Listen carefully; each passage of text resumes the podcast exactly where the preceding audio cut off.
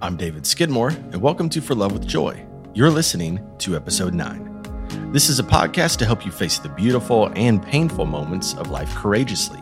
If you're feeling tired of veneer vulnerability, the addiction to hurry, and the constant clamoring for more, this podcast is intentionally designed to help you take the simple path of living for love with joy. Today's episode includes a story, a prayer, and a simple step you can take down the path of living for love with joy. Let's go there now.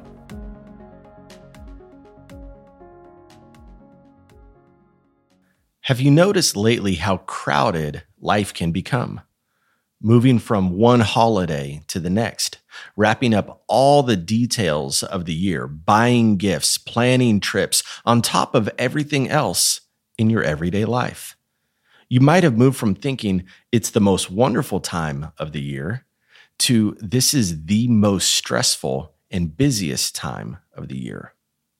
It's the feeling of being surrounded by things to do, decisions to make, and moments to process through.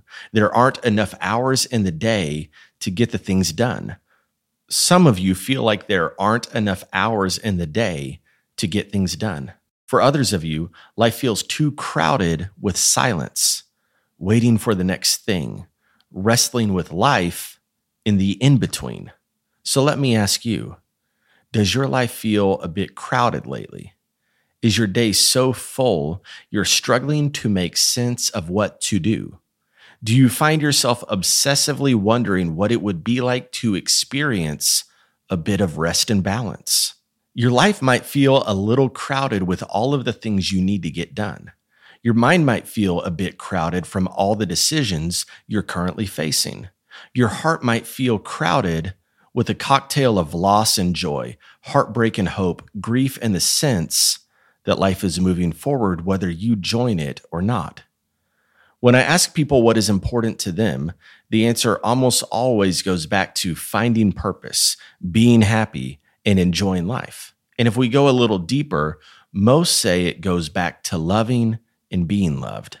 Isn't it amazing how simple a good life can be?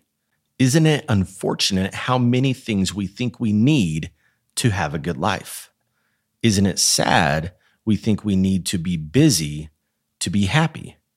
Our hearts can become overwhelmed by all the things in life that we've placed on the front burner, things that at the end of the day aren't really that important to us anyway.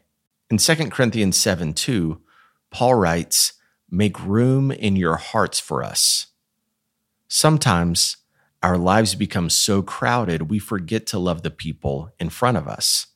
We find ourselves in such a hurry to get things done, to accomplish our deadlines, to make sure everything goes perfectly, we forget why we're doing these things.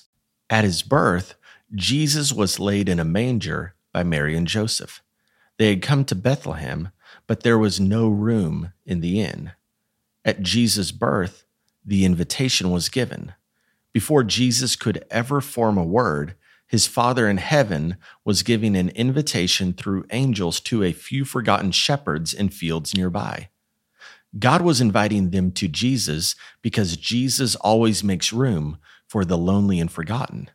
Luke 2:20 says, "Then the shepherds returned, glorifying and praising God for all the things that they had heard and seen as it was told them." The Magi would come from afar soon after with gifts of gold, frankincense, and myrrh to worship him. Matthew 2:10 says, "When they saw the star, they rejoiced with exceedingly great joy." Then you think about Mary and Joseph. They might be feeling shame by what they didn't have. They didn't plan enough, prepare enough, or prosper enough. Yet the Lord had made room for them in a special way. They were given the joy of seeing Jesus every day, experiencing things with him no other person would ever experience or understand. When Mary first discovered she was pregnant, she sang this song My soul magnifies the Lord, and my soul has rejoiced in God my Savior. Mary was rejoicing because she understood how God had made room for her in his plan. Heaven is making room for the lonely and forgotten for the wise in far off lands, and for poor, overwhelmed young parents to experience the goodness of God. Here is my challenge when I'm busy, I don't feel like making room for others. When I'm in a hurry, I don't want to create space for others. When I'm anxious, frustrated, and worried, I forget how to make room for others. How about you? There's a simple step that will help you slow down from the rush, quiet your soul, and make room. There is a way forward to give people the gift of your presence instead of giving them the leftovers of busyness. There is a way forward that creates space for you to experience goodness, hope, and love. It will feel counterintuitive, but here it is joy makes room. The reason I say it may feel counterintuitive is many of us think when I have room, then I will feel joy. Joy is a resilient quality. Joy gives you an unflappable spirit. Joy feels strong and wise. Joy is determined to live fully. Joy makes room. If you want to make room for others, rediscover the marvel and wonder of life again reacquaint yourself with joy. What do we do? Simply this make room. Or, put another way, rejoice, choose joy. If our lives are too full, let us not be the crowded in. For our Lord is not meant to stay on the outside in a manger. Instead, he wants to satisfy us with his love and invites us to feed on his faithfulness.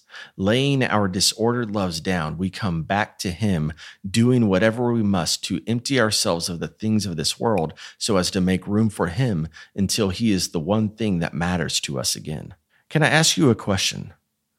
What would it look like to make room in your life? What if this season wasn't about creating a picture perfect reality? What if these days were about the simple things your heart longs for? You know, love, joy, and peace. Not just searching for them, but giving them.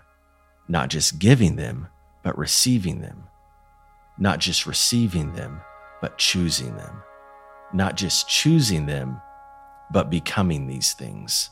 What if this was a season of becoming incredibly present, even giving the gift of your presence to others.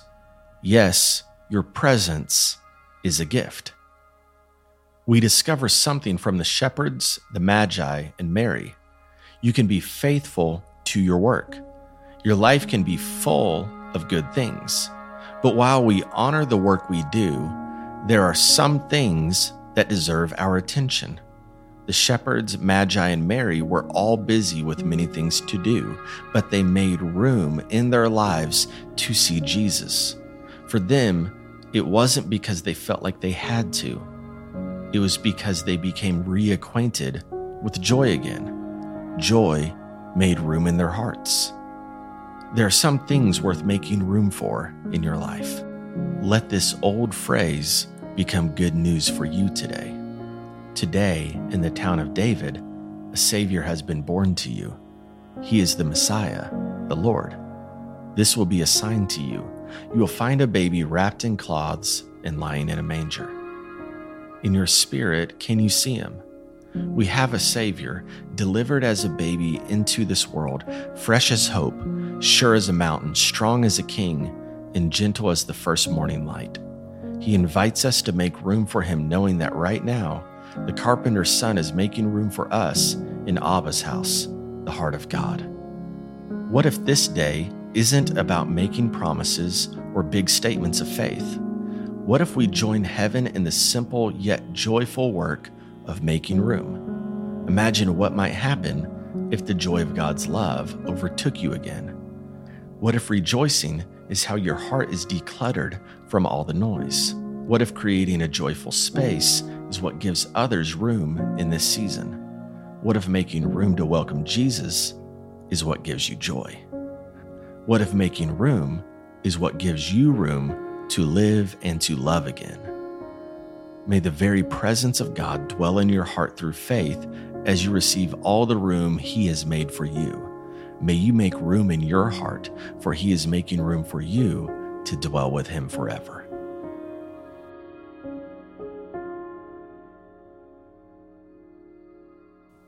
Thank you for joining me today for episode nine of the For Love with Joy podcast. Would you take a moment today to rate, review, subscribe, and share this podcast?